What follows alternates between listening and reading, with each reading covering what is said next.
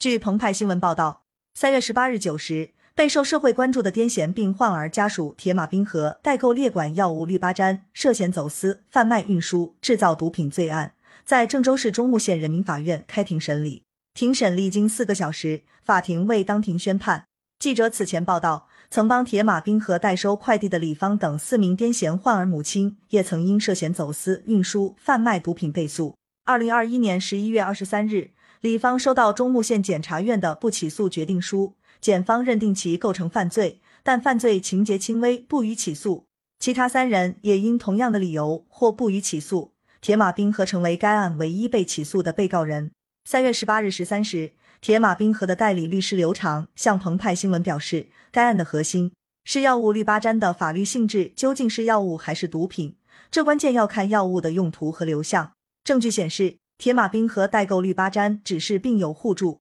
被告人认为自己无罪，而公诉人坚持被告人构成犯罪，并提出一年到一年四个月的量刑建议。氯巴詹系国家管制的二类精神药品，在国内药品市场不允许私自买卖。该药物对癫痫病人有较好的疗效。铁马冰河是胡某某的网名。二零二一年七月五日，他被中牟县公安局刑事拘留，因涉嫌走私毒品犯罪。二零二一年八月十一日被批准逮捕。案件材料显示，胡某某家中有患有癫痫疾病的未成年人子女，日常服用喜宝宁治疗。在为女儿购买药品的过程中，胡某某联系到境外贩卖氯巴詹的人员后，胡某某为谋取利益。非法从事氯巴詹、喜宝宁代购，及低价从境外购买，加价后通过微信群向患有癫痫疾病人的家属贩卖。二零二一年七月四日，公安民警查获胡某某走私的氯巴占十万零五千毫克，经鉴定。从胡某某处查获的药品检测出氯巴占成分，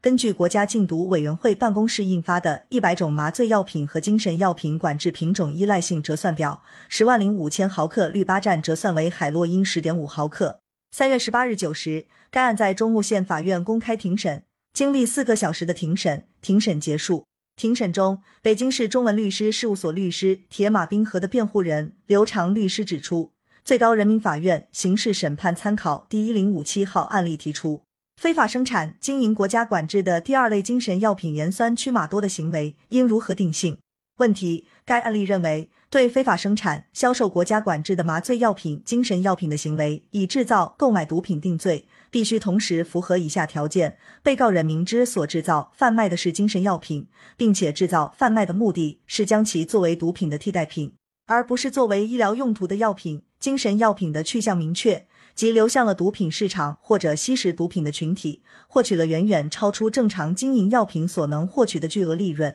刘长认为，具体到本案，铁马冰河是将涉案药品作为医疗用途的药品，而不是将其作为毒品的替代品。而且，本案案涉的氯巴詹比较特殊，分子式与化学性质与海洛因迥异，实践中也没有将氯巴詹作为毒品替代品的情况。本案案涉的精神药品的去向是明确的，流向了病患群体，而非毒品市场或者吸食毒品的群体。铁马冰河为获取远远超出正常经营药品所能获取的巨额利润，因此本案按照最高人民法院参考案例确定的裁判规则，不符合毒品的定性。刘长认为，本案事实和证据显示，铁马冰河的行为本质上是病友自救互助行为，按照最新的两高司法解释之规定，不应当认定为犯罪。此外，本案的行为不具有社会危害性，如果定罪，违反了人民群众的朴素感知，也与目前两高最新司法解释和司法政策的精神不符。庭审中，公诉人坚持铁马冰河构成走私、贩卖、运输、制造毒品罪案，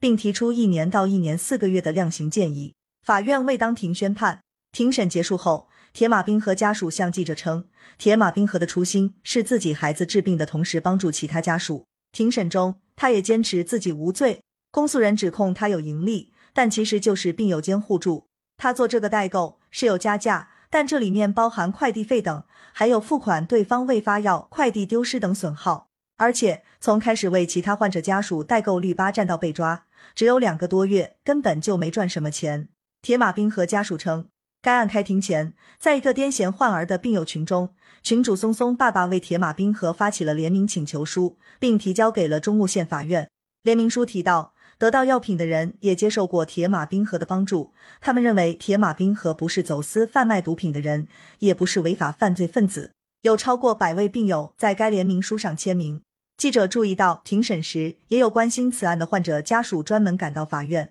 记者此前报道，二零二一年十二月二十七日，就癫痫儿童用药氯巴占问题，国家卫健委有关部门回复澎湃新闻表示，近期已关注到媒体相关报道，目前正在组织对患病群体进行摸底，了解药品用量需求，并协调相关机构和部门按照药品管理法有关规定，组织进行集中申请和进口，以满足患者用药需求。目前，此类药品尚未在国内批准上市。国内有与氯巴占同类的苯二氮卓类药品，按照第二类精神药品进行管理。感谢收听羊城晚报广东头条，更多新闻资讯，请关注羊城派。